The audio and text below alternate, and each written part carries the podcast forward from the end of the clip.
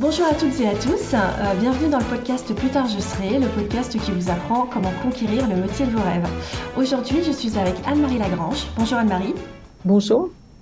Anne-Marie Lagrange, vous avez 60 ans et vous êtes astrophysicienne. Vous avez choisi la voie de l'astrophysique au cours de votre scolarité à Polytechnique, puis à l'Institut d'astrophysique de Paris, vous rédigez une thèse sur les exocomètes.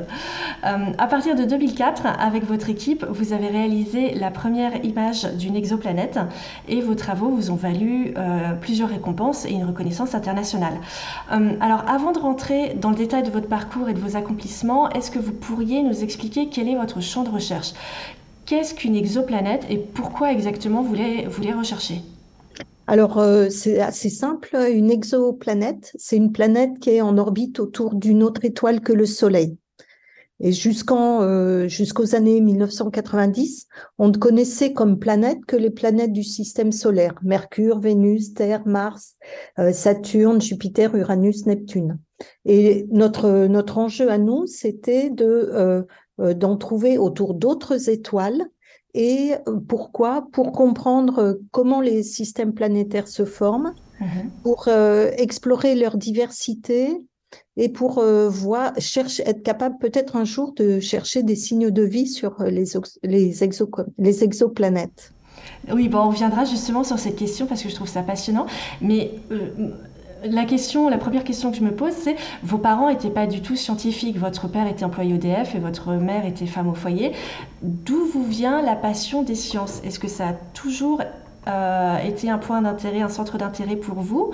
Ou est-ce que vous avez eu un déclic à un moment donné ?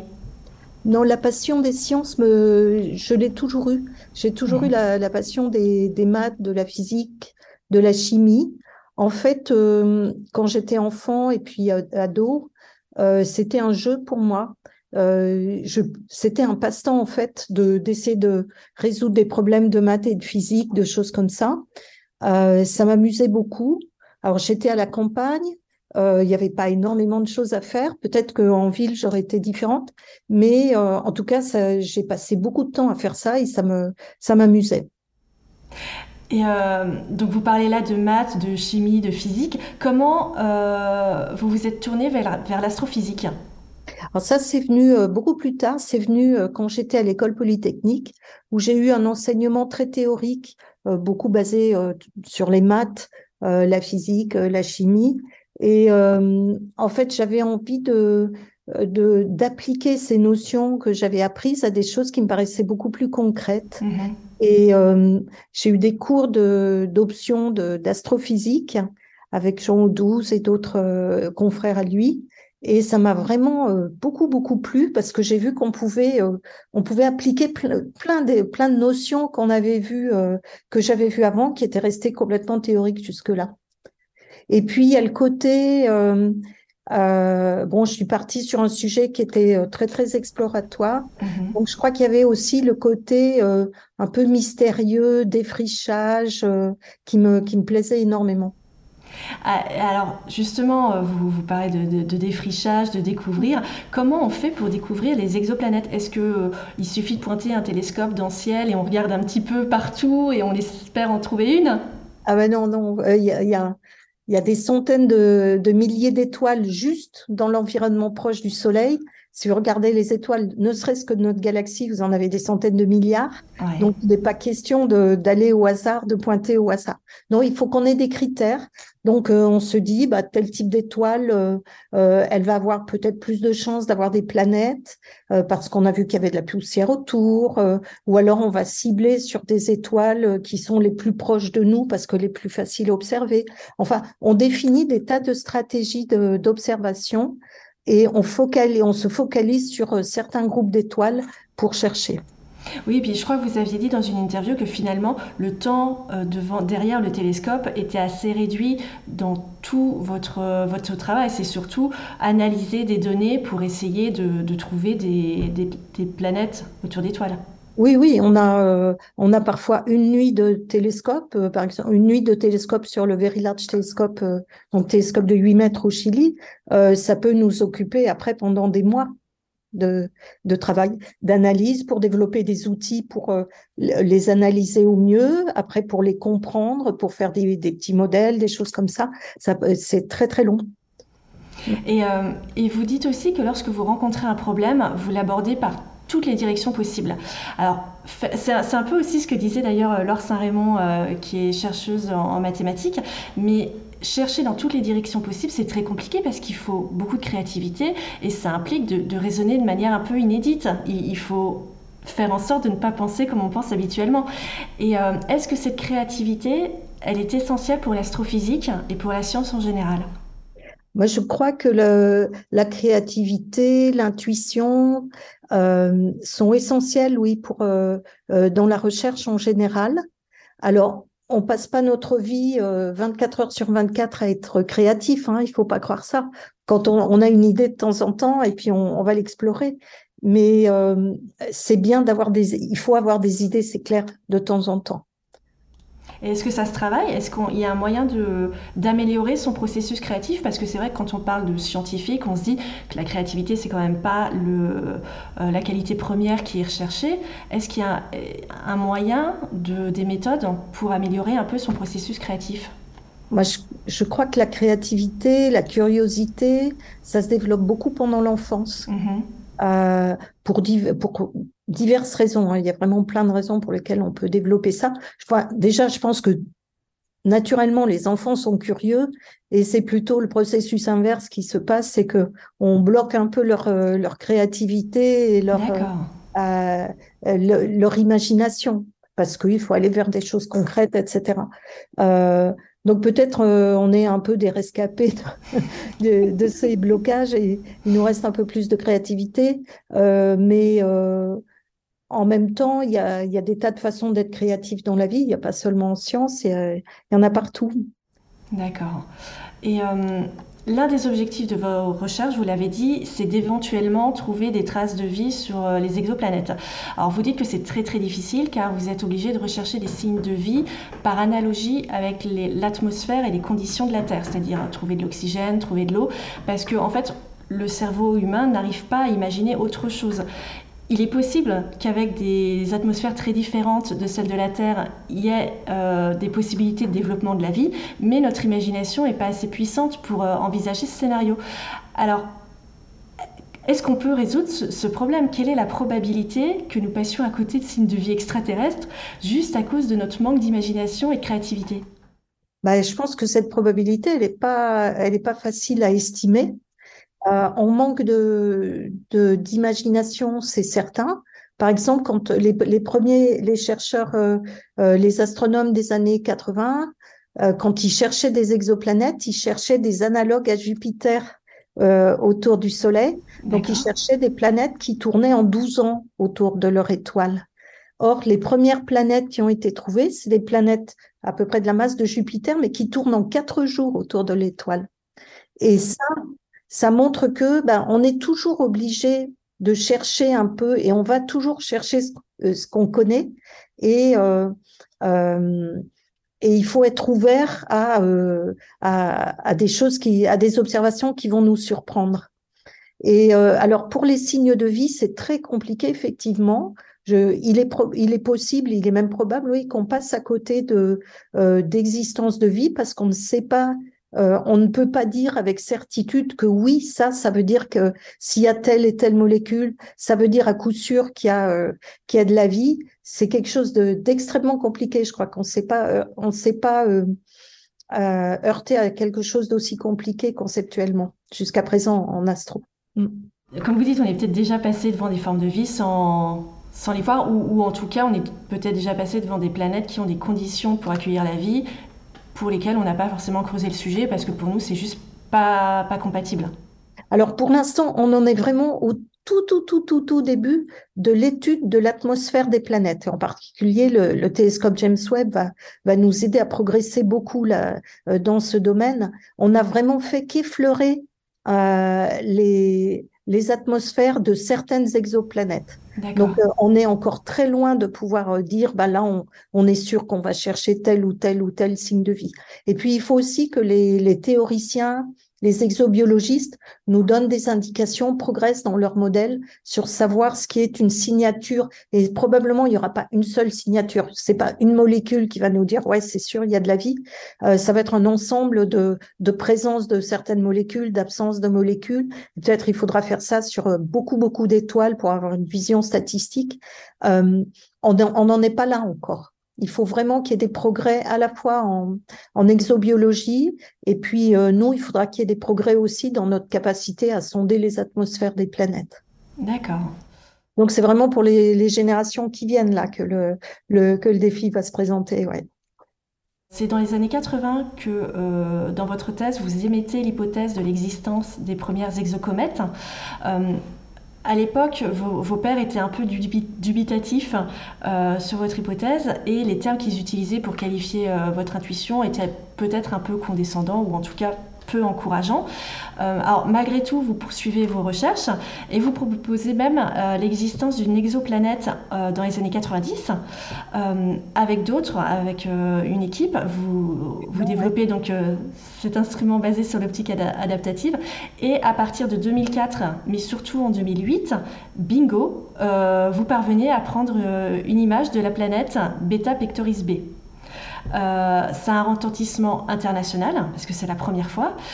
Et donc ma question c'est, à partir des années 80, qu'est-ce qui vous a poussé pendant quasiment plus de 15 ans à poursuivre vos recherches, alors que certains de vos pairs n'y croyaient pas du tout et pensaient que vous alliez vraiment dans une mauvaise direction ? C'est une longue question. Et en fait... je pense que j'ai eu de la chance de tomber sur un objet extraordinairement intéressant, Beta Pictoris. On ne connaissait quasiment rien sur cette étoile et le fait de travailler dessus a montré donc qu'il y avait des exocomètes. Là, j'étais dans l'équipe d'Alfred Vidal-Madjar à l'IAP. On a montré ça. Alors effectivement, les gens étaient un peu dubitatifs, ou parfois un peu ironiques. Mais en fait, ça pousse à continuer. Je veux dire, ça pousse à se dire, bah oui, là, on nous dit que peut-être on se trompe, et ben on va montrer qu'on a raison. Donc ça, c'est quand même un moteur, je dirais.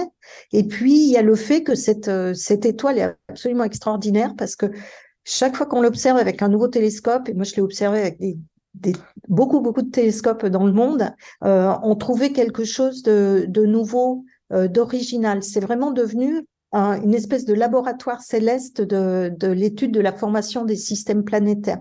Donc, on a trouvé des exocomètes. Après, on a vu un disque qui était tordu.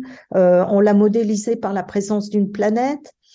On a fini par trouver cette planète longtemps après. Mais vous voyez bien, quand on se dit, bah là, il doit y avoir une planète parce que le disque, par exemple, est tordu, bah, qu'est-ce qu'on va faire? On va vouloir chercher la planète, essayer de l'observer. Ça, c'était dans les années 90. On n'était pas capable de faire des images de planètes à l'époque. Du coup, qu'est-ce qu'on fait? Bah, on va essayer de participer ou de construire, de participer à la construction d'instruments qui vont nous permettre de faire ces images. Donc, tac, comme ça, ça nous transporte dans le temps, dans le futur et dans les projets. Et on a des objectifs comme ça. Et puis après, les nouveaux instruments vont nous donner des nouvelles vont nous permettre de faire des découvertes, mais aussi on va se poser des questions parce qu'il y a des choses qu'on ne comprend pas et hop, ça nous mène au prochain instrument. Et comme ça, il y a eu plusieurs générations d'instruments. Au début des années 90, j'avais travaillé avec des étudiants sur des techniques de coronographie pour cacher la lumière des étoiles sur des instruments d'optique adaptative, des petits, qui permettaient pas d'observer des planètes. Mais on a observé des disques, et puis après, on est passé à la génération d'après sur des gros télescopes. Et puis après, on est passé même à une autre génération d'instruments pour aller encore plus loin, pour trouver plus de planètes, etc. Donc, c'est des petits bonds qu'on fait dans le temps, comme ça. D'accord. Mais le fait du coup que vous ayez persévéré pour montrer justement que vous aviez raison, ça nécessite d'avoir une énorme confiance dans son intuition et dans son travail. Qu'est-ce qui vous pousse? Est-ce que vous pensez que des fois vous persévérez peut-être dans des causes perdues en fait, Qu'est-ce qui vous pousse à persévérer peut-être là où il faudrait abandonner, et à quel moment vous choisissez d'arrêter d'investiguer une piste qui ne donne rien? À quel moment on se dit « bon bah là, tant pis, je me suis trompée ». Bon, alors déjà, je ne suis pas quelqu'un qui a confiance, je n'ai pas confiance en moi du tout. Je suis toujours très inquiète par rapport à mes résultats, je vérifie beaucoup, etc.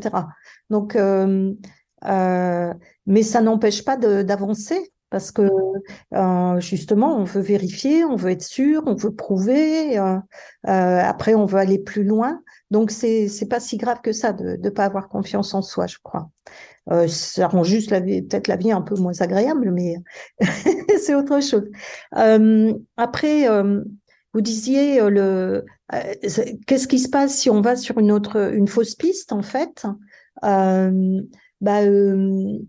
C'est quelque chose de très compliqué. Il y a pas de recette. Il faut. Je pense que c'est bien de continuer un certain temps sur une piste quand on pense qu'elle est bonne.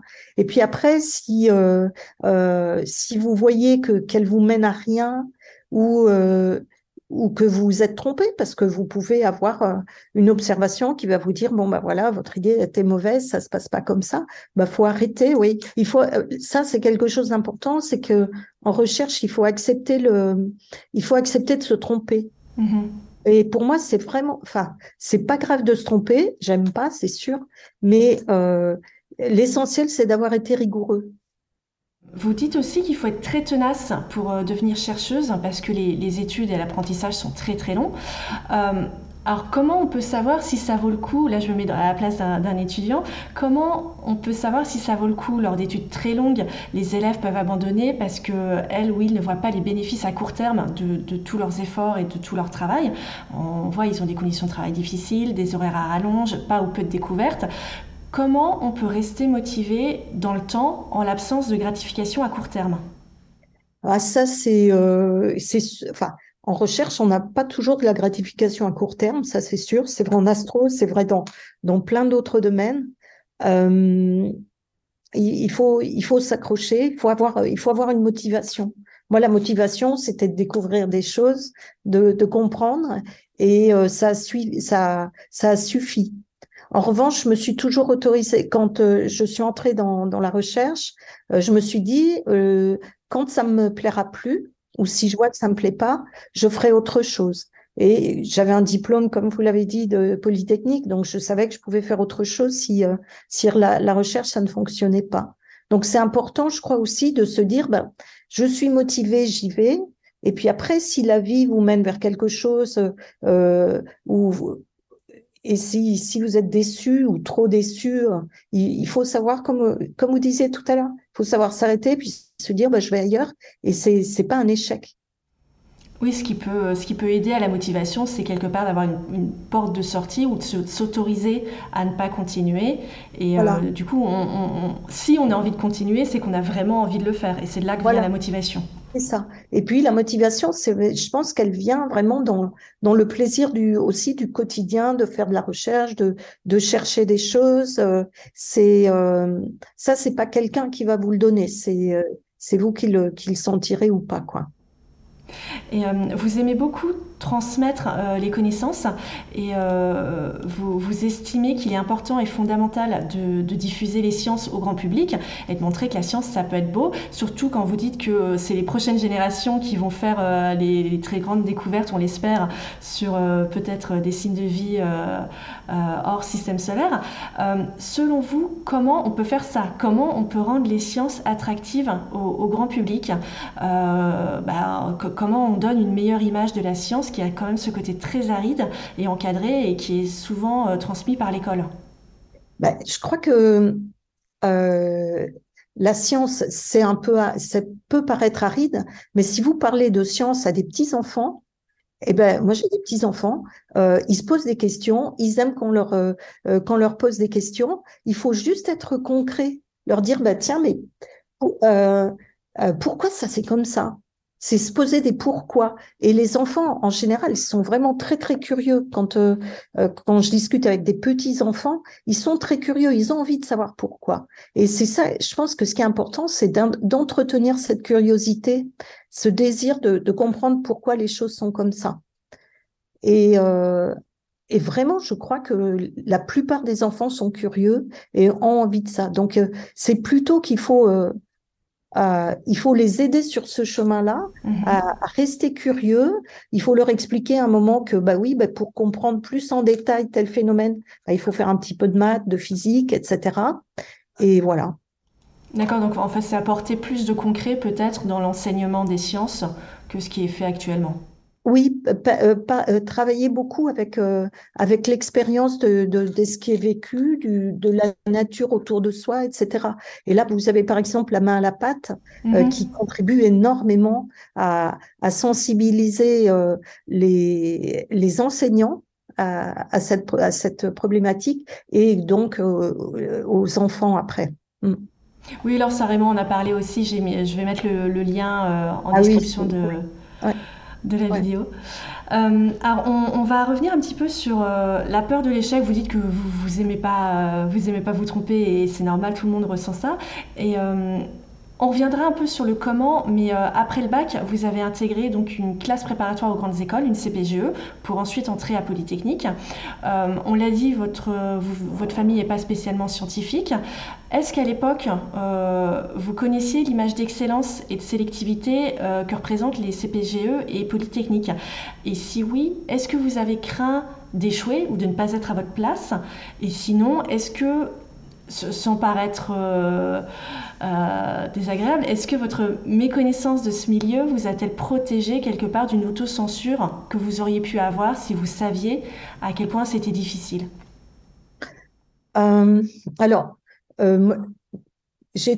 j'étais au lycée, enfin au collège et bien sûr au lycée, j'étais à la campagne. On n'avait pas les moyens d'information qu'on a aujourd'hui. Donc, je connaissais même pas l'existence des classes prépa, je connaissais pas l'existence de Polytechnique, ni de l'ENS, ni des grandes écoles. Donc, la question, jusqu'à un certain moment, ne s'est pas présentée. Et c'est juste après, en fin de première, qu'on m'a parlé de ces choses-là. Et donc, votre question de dire est-ce que ça vous a protégé, parce que peut-être, je sais pas répondre à la question. La question se posait pas, je savais pas ce que c'était. Après, quand on m'en a parlé, on m'a aussi dit que c'est quelque chose qui pourrait me correspondre parce que j'aimais les maths et la physique. En fait, à cette époque-là, quand on me demandait ce que je voulais faire, je disais que je voulais faire médecine pour faire des maths et de la physique. C'est vous dire à quel point j'étais pas informée. Et on m'a juste dit, si tu veux faire des maths et de la physique, il faut pas faire médecine, il faut faire autre chose. Il vaut mieux aller en classe prépa. Et voilà, j'ai rencontré quelqu'un qui avait fait ça, qui était allé à l'IX. J'étais en milieu très rural. C'était quelqu'un comme moi. Enfin, lui, il était fils d'agriculteur. Et du coup, j'ai eu un petit peu cette expérience qui m'a montré que c'était possible. Mais je me figurais pas du tout la complexité, la compétition, tout ça. Je savais pas. D'accord. Et quand vous êtes sortie de Polytechnique, donc vous avez fait votre thèse à l'Institut d'astrophysique de Paris, je crois que vous avez choisi votre sujet de thèse sur les exocomètes. Et à cette époque, vous l'avez d'ailleurs dit, c'était un sujet très exploratoire, très nouveau. Des personnes ont tenté de vous dissuader de travailler dans ce domaine, parce que la voie de recherche était encore très très nouvelle.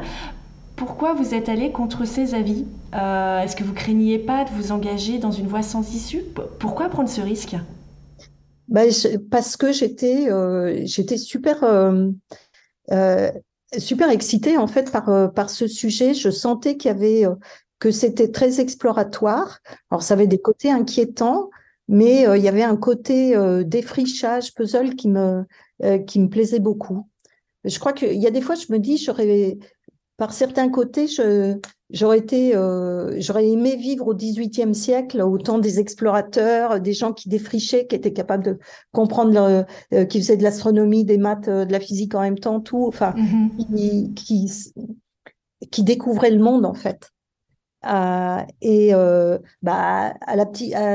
petite échelle, Betafix, c'était ça, c'était un objet qui permettrait de découvrir des choses, on ne savait pas quoi, mais il y avait ce côté exploratoire qui me plaisait énormément. Mais alors, quand on explore, on a peut-être déjà parlé, ça va peut-être être redondant, mais quand on explore, on prend des chemins qui parfois ne mènent à rien, on prend des impasses. Comment on choisit quelle direction favoriser et laquelle abandonner? Quand on a le choix entre deux directions, est-ce qu'on se dit je veux en prendre une et si ça marche pas, je prends l'autre? Mais si jamais on en prend une et qu'on ne peut pas prendre l'autre parce qu'on a pris la première, comment on fait pour choisir? Ben, je pense qu'il faut, et là, il faut quand même écouter son intuition, c'est, et puis et raisonner aussi, enfin, tout va ensemble, c'est se dire, ben, là, j'ai plus de chances que ça mène à que cette piste-là mène à quelque chose, j'y vais, et effectivement, il y a des fois, on fait des choix, après, c'est trop tard pour retourner en arrière, mais c'est la vie, c'est partout pareil, je crois, c'est... Et donc, on voit bien que c'est vrai encore aujourd'hui, dans un contexte familial où les parents ne connaissent pas trop forcément tous les rouages de l'éducation nationale, etc., on peut vite s'engouffrer dans une voie, dans une orientation qui n'est pas la bonne, ou en tout cas pas celle souhaitée par un jeune. Qu'est-ce que vous pourriez dire aux jeunes dont les parents ne sont pas forcément au fait des possibilités académiques existantes? Comment on fait pour que l'avenir de ces jeunes ne soit pas laissé aux mains du hasard ou de conseils de personnes qu'ils rencontreront peut-être jamais? Alors, je pense que la situation aujourd'hui est par certains côtés plus favorable parce que... moi, à l'époque, je savais pas où étaient mes interlocuteurs, je n'avais pas forcément des réponses à mes questions. Là, aujourd'hui, si vous tapez sur Google, qu'est-ce que je peux faire après le bac si j'aime les maths et la physique, je suis sûre que vous allez trouver des tas de choses. Déjà, donc, ça va vous donner des pistes. Après, je crois que ce qui est fondamental, c'est effectivement l'aide des professeurs. Il faut que les enseignants, je pense, aient un rôle encore plus fort que ce qu'ils ont aujourd'hui. Il faut qu'ils détectent les jeunes qui ont des compétences qui sont qu'on doit pousser pour ça, et ça les profs, c'est quand même eux qui sont les mieux placés pour savoir ça, et ça devrait être au cœur de leur métier, de pousser ceux qui s'y voient des talents, ben, il faut les pousser, il faut leur donner les clés pour qu'ils aillent plus loin, ça c'est super important. Oui, parce qu'on sait que pour intégrer certaines voies, certaines filières, il faut des fois s'y prendre très très tôt, des fois dès la fin de troisième, pour choisir les bonnes options, les bons établissements, etc. Alors c'est vrai. Après, en sciences, on sait qu'il vaut mieux aller vers les disciplines, vers les S, etc. Mais c'est vrai, je pense qu'il faut être guidé. Il vaut mieux éviter de choisir les disciplines aujourd'hui où on fait plus ou presque plus de maths et de physique au lycée. Ça, c'est évidemment ça se révélera une grosse barrière. Donc voilà, il y a le rôle des profs, il y a le rôle des parents pour encourager.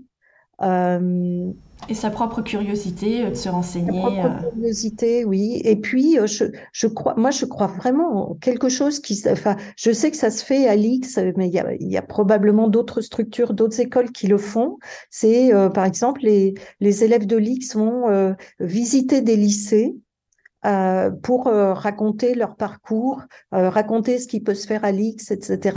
Alors, ça peut paraître ridicule parce qu'il n'y en a pas beaucoup qui font ça. C'est peut-être quelques dizaines, je ne sais pas. Ils vont aller dans 50 lycées peut-être en France. Mais déjà, ces lycées-là, les gens, ils auront rencontré quelqu'un qui leur aura dit, bah, vous voyez, si vous aimez les maths et la physique, si vous êtes bon, etc., n'hésitez pas, allez-y. Et en particulier aux filles, allez-y encore plus. Et ça, je pense qu'on pourrait faire encore beaucoup mieux en sollicitant plus justement les anciens, entre guillemets, des écoles d'ingé ou d'autres métiers, hein, pour aller parler dans les lycées. Oui, pour qu'ils servent de modèle et aussi du coup pour permettre une meilleure diversité dans les CPGE. On sait que dans les CPGE et les écoles d'ingénieurs, c'est souvent les mêmes profils. Ouais. Et du coup, les générations de scientifiques se ressemblent un petit peu toutes. Et on a parlé tout à l'heure du besoin de créativité pour faire des découvertes. Et c'est Laure Saint-Raymond qui m'avait dit que la communauté scientifique gagnerait à être beaucoup plus diversifiée, pas seulement en termes de sexe, mais aussi de milieu social ou d'origine. Et comment on peut faire alors pour favoriser la diversité en sciences dans ces CPGE, dans les écoles d'ingénieurs? Il y a cette piste d'effectivement des anciens qui peuvent servir de modèle pour engager les nouvelles générations. Mais à votre avis, est-ce qu'il y a des politiques publiques qu'on pourrait mettre en place pour augmenter la diversité? Moi, je pense qu'il faut... le rôle des anciens, j'y crois énormément. Des enseignants, des anciens, j'y crois énormément. Après, c'est très matériel. Faire des études, ça coûte de l'argent. Faire des études en classe prépa, on ne peut pas bosser à côté parce que on peut donner quelques cours. Moi, je donnais quelques cours, mais ça ne va pas loin parce qu'on n'a pas le temps. Donc, il faut des bourses. Il faut pratiquer les bourses d'excellence, des choses comme ça, pour justement que la sélection des gens ne soit pas basée sur le profil le profil des parents entre guillemets. Oui, bien sûr. Socio-professionnel des parents. Et donc là, on parle de l'importance des modèles, donc pour transmettre un petit peu les connaissances et les voies qui sont possibles et ouvertes à tous ceux qui voudraient faire des métiers auxquels ils n'ont pas forcément pensé. Est-ce que vous-même, vous avez eu un modèle féminin, par exemple, auquel vous vous êtes identifié pour tracer votre voie? Moi, je me souviens à Noël, à la fin de en terminale, ma prof de français, donc qui était la femme de la personne du Rotary qui m'avait introduite au Rotary, m'a offert une bio de Marie Curie. Et franchement, ça m'avait complètement transportée parce que je voyais cette femme qui avait une volonté d'acier, un courage énorme et qui se battait un peu contre vent et marée pour arriver. Et j'avais trouvé, je pense que ce livre m'a un peu, cette expérience-là m'a beaucoup marquée. Ouais. Et vous dites aussi que la science peut aider à l'ascenseur social, vous en êtes la preuve, et que les filles, je crois que vous dites ça dans une interview, les filles doivent s'accrocher davantage que les garçons. Qu'est-ce que voulez-vous dire? Alors c'est une question un peu provocatrice. Est-ce que les filles sont moins intelligentes que les garçons? Est-ce qu'elles ont plus de difficultés naturellement en sciences? Alors déjà, je pense que la science est un super ascenseur social. C'est beaucoup plus facile de réussir dans les sciences que dans d'autres disciplines, comme, je ne sais pas, les langues, le droit. Si vous n'êtes pas du bon milieu, du bon sérail, si vous êtes allé en Angleterre ou aux États-Unis chaque année depuis que vous avez 4 ans, vous parlerez mieux anglais que quelqu'un qui apprend comme ça au lycée. Donc, alors que les sciences, c'est pas ça. Je pense qu'on peut sans moyens particuliers, on peut être bon. Après, sur les filles, la question, elle se pose pas là. Les filles, elles sont aussi bonnes que les garçons. J'avais cru comprendre que dans du temps des S, etc., avant toutes les options qui vont compliquer un peu la situation, mais avant ça, quand on avait dans les filières traditionnelles, les filles avaient des meilleurs résultats en S que les garçons. Seulement, elles n'allaient pas en CPGE, elles étaient à 30%. C'est ça, elle s'orientait plutôt en spécialité biologie, SVT, voilà. Et après, ces 30%, ils se traduisaient en 30% dans les écoles d'ingénieurs. Et donc, ce n'est pas une question de capacité, c'est une question d'orientation. La question, c'est ce que vous disiez, c'est pourquoi les filles, à la fin de la S, allaient plutôt en bio qu'en école d'ingénieur. Et moi, je me dis finalement... je me suis amusée à poser la question une fois dans une conférence, Vous pensez à vos enfants, à votre fille, votre petite-fille. Combien de personnes vont l'imaginer médecin et combien de personnes vont l'imaginer ingénieur sur une plateforme de forage ou ingénieur chef de production dans une usine ou scientifique ou physicienne ou voilà. Et selon vous, pourquoi, enfin j'imagine que vous avez eu des réponses, pourquoi les parents ont plus de facilité à imaginer leur fille médecin que spécialiste dans les semi-conducteurs? Eh bien, je pense que c'est vraiment très culturel. C'est quelque chose qui s'auto-entretient. On dit toujours que les filles sont plus versées sur le soin, par exemple. Donc, il y a beaucoup plus de filles en biologie, en médecine, etc. Je pense que c'est l'ensemble de tout ça. Et puis, c'est la méconnaissance. Enfin, et c'est aussi une habitude, c'est-à-dire qu'on revient à ce qu'on disait tout à l'heure, c'est la méconnaissance un peu des métiers et le fait que les filles peuvent se dire « c'est pas pour moi ». Oui, il y a un effet cumulatif entre et les stéréotypes, les clichés, et en plus, peut-être une méconnaissance de l'orientation. Oui. Ouais. Et c'est dramatique parce que vous dites vous-même que quand vous participez aux réunions un peu techniques, notamment sur la création de cette lunette adaptative, vous étiez la seule femme du groupe. Et aujourd'hui encore, quand vous participez à des réunions techniques, vous êtes souvent la seule femme. Alors vous souhaitez que les femmes se fassent une meilleure place dans tous les domaines où la technique est en jeu. Et donc, comment on peut faire pour casser ces effets cumulatifs qui éloignent les filles des sciences, ou en tout cas des sciences qu'on appelle dures? Alors bon, ça bouge un petit peu quand même, hein. Je ne suis plus la seule femme, il y en a quelques-unes, mais on n'est pas nombreuses. Comment faire pour casser cette situation? Ça nous ramène à ce qu'on a dit tout à l'heure, c'est dès le plus jeune âge, dire aux petites filles qu'elles peuvent faire ce qu'elles veulent comme métier, qu'elles peuvent être ingénieures, qu'elles peuvent être, comme vous disiez, spécialistes de semi-conducteurs. C'est vraiment, je pense qu'il faut le prendre dès le début, dès l'enfance. Je suis totalement d'accord avec vous. Alors, il y a des moyens, enfin certains pensent que c'est des bons moyens pour rétablir une certaine parité sans intervenir plus en amont, c'est les politiques de quotas. Je crois que vous n'êtes pas forcément favorable aux quotas parce que vous m'aviez dit que ça posait une interrogation sur la légitimité des femmes qui sont retenues dans le cadre des quotas. Vous me dites que cette étiquette quota, elle n'est pas très agréable pour les femmes qui la portent parce que leurs compétences, elles sont beaucoup plus facilement mises en cause. Et pour autant, vous m'avez dit au téléphone que lorsque les jurys sont constitués majoritairement d'hommes, ça peut laisser aussi un peu ces quotas peuvent laisser de la place aux femmes scientifiques. Ça accélère peut-être un peu l'égalité. Alors, j'ai une question, encore une fois, peut-être un peu provocatrice, mais est-ce qu'il ne faudrait pas se résoudre à une génération de femmes scientifiques sacrifiées avec l'étiquette quota pour qu'il y ait une génération suivante qui intègre plus facilement les milieux scientifiques, et cette fois sans quota?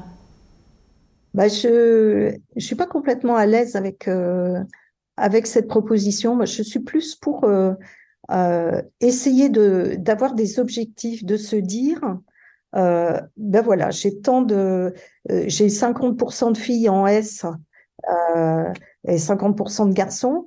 Comment faire pour avoir 50% de filles en classe préparatoire? Ça, si vous récupérez les filles qui sont les meilleures, il n'y aura pas ce problème. Et il y aura ensuite 50% d'ingénieurs filles.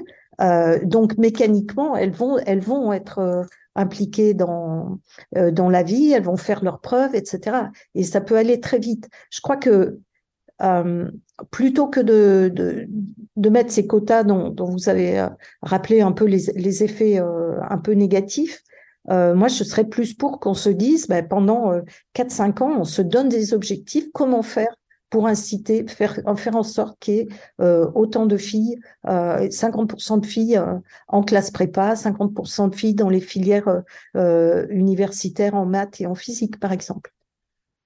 Je serais plus à l'aise avec une démarche comme celle-là.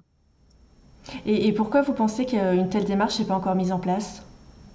Parce que forcément, les quotas coûtent moins cher à mettre en place qu'une politique un peu volontariste. Mais est-ce que, à votre avis, le budget est le seul le seul frein ? Je pense que c'est un état d'esprit, c'est encore une fois, c'est vraiment de l'information, vous avez bien compris, je crois beaucoup au tutorat, au mentorat, des filles qui vous disent moi je suis pas faite pour aller en classe prépa, c'est trop dur, peut-être dire moi on met en place des systèmes de tuteurs, je serai derrière toi pour voir comment tu vas, parce que c'est vrai, moi je l'ai vécu moi-même. Je suis entrée en classe prépa, j'ai cru entrer dans un monde qui était, j'ai vu que j'étais dans un monde complètement différent. Au bout de 2 mois, je voulais m'en aller. Et je voulais aller à l'université. Et j'ai eu la chance d'être poussée. On me dise non, tiens bon. Et c'est ce tiens bon au bon moment qui fait qu'on reste ou pas. D'accord. Voilà. En incitant des filles à le faire, mais après en les aidant sur ce parcours, je pense que ça créerait un cycle plus vertueux, quoi. Ouais. Oui, tout à fait. Et dans d'autres épisodes du podcast, notamment avec Laure Saint-Raymond qui est mathématicienne et Pauline Maurice qui est chercheuse en robotique, avec ces 2 femmes j'ai discuté du biais cognitif qui est la menace du stéréotype. C'est un biais cognitif qui ne pénalise que la personne qui l'expérimente parce qu'elle s'auto-saborde.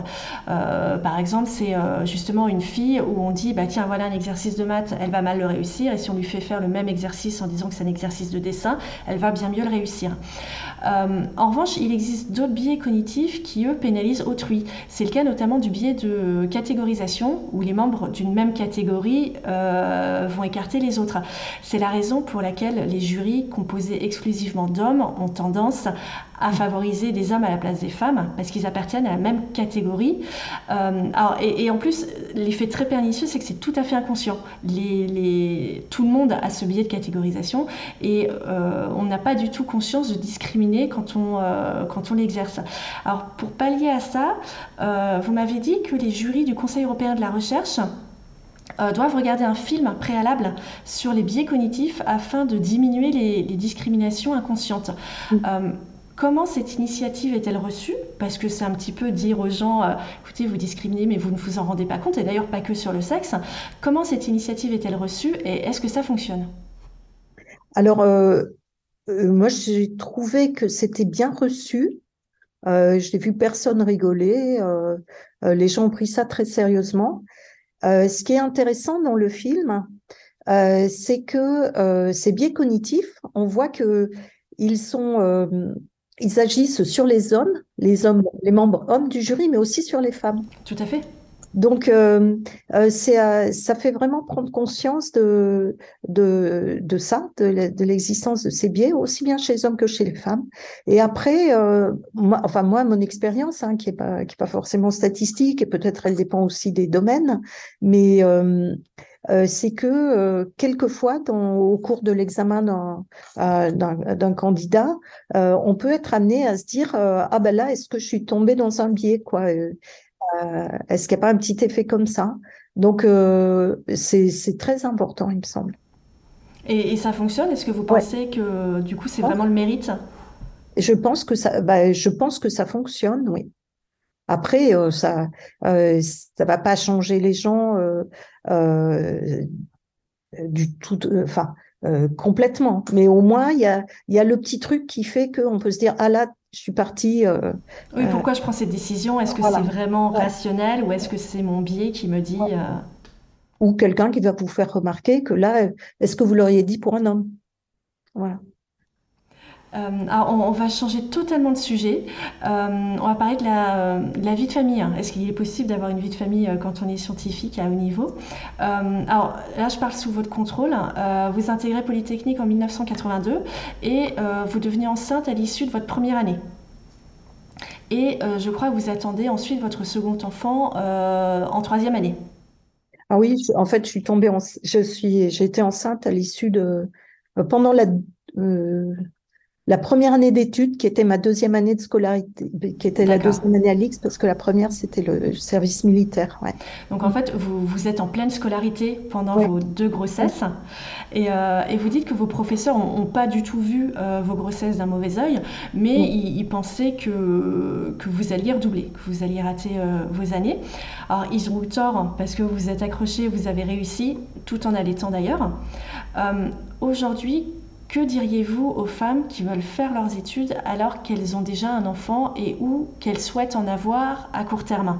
Est-ce que c'est un risque de rater ces études un petit peu inutile parce qu'on peut programmer ses grossesses pour plus tard, ou est-ce qu'il faut faire fi des qu'en dira-t-on et si on en a envie, c'est faisable? Alors, je dirais que c'est plus compliqué objectivement. Il faut faire un peu deux choses à la fois, si je puis dire. Je dirais que ce qui est important, moi j'ai pu le faire parce que j'avais un salaire et mon mari avait un salaire. Donc on était indépendants financièrement et on pouvait subvenir aux besoins, à nos besoins et à ceux de nos enfants. Ça me paraît quand même, aussi bien pour faire des études que tout, c'est important quand on a des enfants. Et je conseillerais pas de le faire, de se lancer dans des super plans quand c'est très compliqué financièrement. Donc moi j'ai eu cette chance-là, on a eu cette chance-là. Après oui, il y a une prise de risque. Mais c'est vraiment un choix très, très personnel. C'est aussi le choix de vivre différemment parce que je n'ai pas eu la vie, la vie qu'on imagine des étudiants. Voilà. Donc, c'est un choix aussi. C'est vraiment très, très personnel. C'est très difficile. Il ne faut pas dire aux gens ce qu'ils doivent faire ou ce qu'ils ne doivent pas faire. C'est leur vie, c'est ça qui est important. En tout cas, je pense qu'une femme ne devrait pas être bloquée parce qu'elle a des enfants, parce que voilà. Mais est-ce qu'aujourd'hui, vous savez si les écoles ou les universités mettent des choses en place justement pour permettre aux femmes scientifiques avec des enfants de poursuivre sereinement leurs études? Je ne sais pas s'il y a des choses. S'il y a des mesures qui sont mises en place spécifiquement, je saurais pas vous dire. À l'IX, je crois pas qu'il y ait eu beaucoup d'autres cas. C'était quand même statistiquement, les femmes ont des enfants plus tard. Hein, on n'a pas leurs enfants à 20 ans. Je sais pas s'il y a des choses qui sont faites, mais ce qui est important, c'est si les gens décident de faire quelque chose et si c'est un choix raisonnable, c'est de pas leur mettre de barrières. Moi, je n'ai pas eu le sentiment d'avoir des barrières. Et ça, c'est ce qui est important. Alors, en parlant de barrières, des fois, ça vient pas les barrières ne sont pas forcément posées par l'institut pédagogique. Ça peut venir aussi d'un cadre de vie. Vous me dites que vous ne connaissez pas de femmes scientifiques dont le conjoint les a suivies à l'étranger à l'occasion d'un post-doc.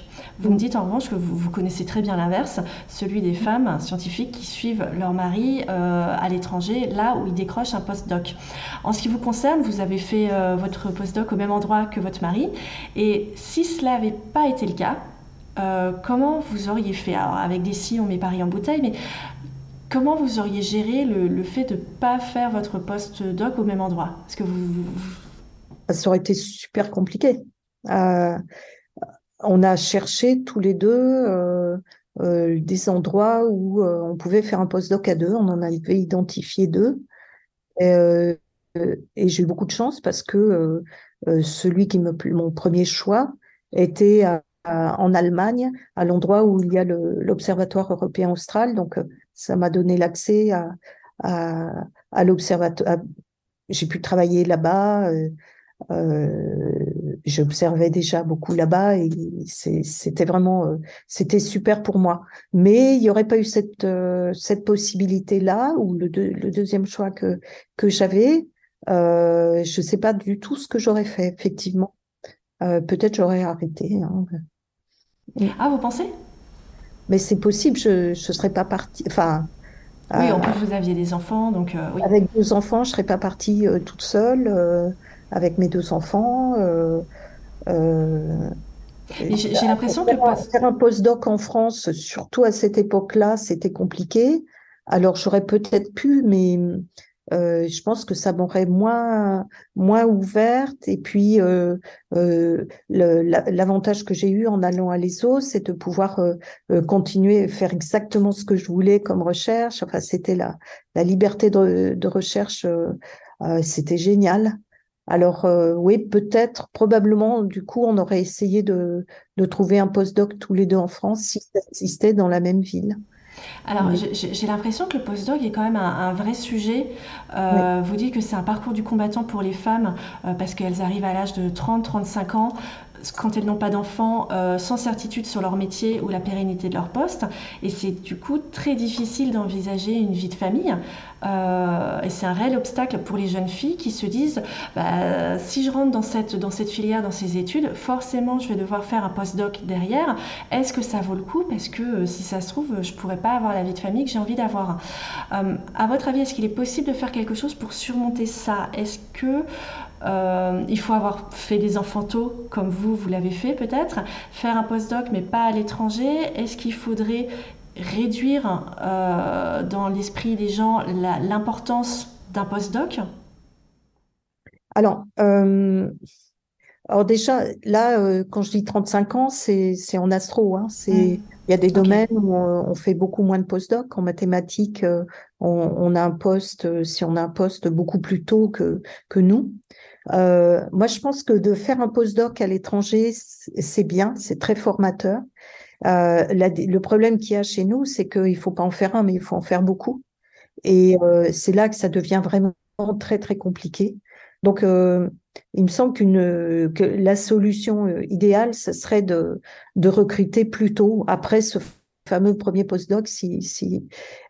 Et puis, sinon, si on ne peut pas recruter sur des postes permanents, parce que c'est très difficile de faire des postdocs en France, d'autres postdocs en France, et de leur accorder la même valeur que s'ils sont faits à l'étranger.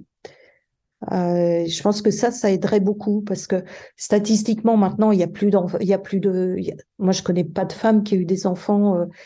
Quand j'étais en M2, j'avais deux enfants. Je n'ai pas connu depuis des jeunes femmes comme ça, donc il y en a peut-être, mais disons c'est quand même assez rare.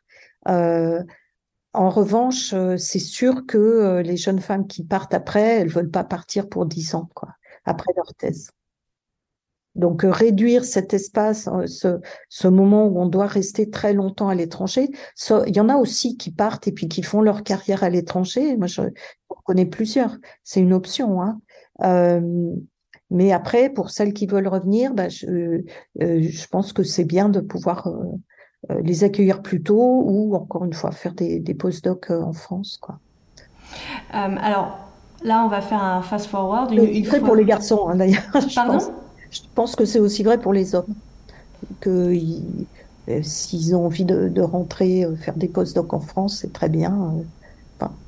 Oui, là pour le coup, je suis peut-être un peu plus partagée, parce que comme vous dites que c'est plutôt la femme qui suit son mari au post-doc, ouais. C'est vrai. Et du coup, une fois qu'on a un poste permanent, alors par définition, les astronomes et les astrophysiciens observent les étoiles. Bon, on a dit que c'était pas non plus tout le temps, c'est surtout de l'analyse de données, mais quand on est derrière un télescope, faut en profiter un maximum du temps qui est accordé derrière ce télescope. On a souvent une vie avec des horaires décalés. Vous m'aviez dit au téléphone, quand vous étiez au Chili, c'était un peu compliqué parce que vous viviez la nuit. Dans quelle mesure est-ce que c'est compatible avec une vie de famille? Je pense que ce qui était difficile, hein, par rapport à la vie de famille, c'était de partir au Chili et de rester une semaine, 15 jours, 3 semaines, de partir loin. Ça, c'était vraiment difficile. Le fait de travailler la nuit... je pense que on était ailleurs, quoi. Donc c'était pas la plus grosse difficulté. Alors aujourd'hui, les choses ont quand même beaucoup changé parce que on part en général pour moins longtemps. Et puis, on fait aussi beaucoup d'observations à distance ou en service, c'est-à-dire que c'est des astronomes sur place qui vont faire les observations pour vous, ou parfois, simplement, on se met derrière son ordinateur, alors évidemment à l'heure chilienne ou à l'heure américaine, et on fait sa nuit comme ça.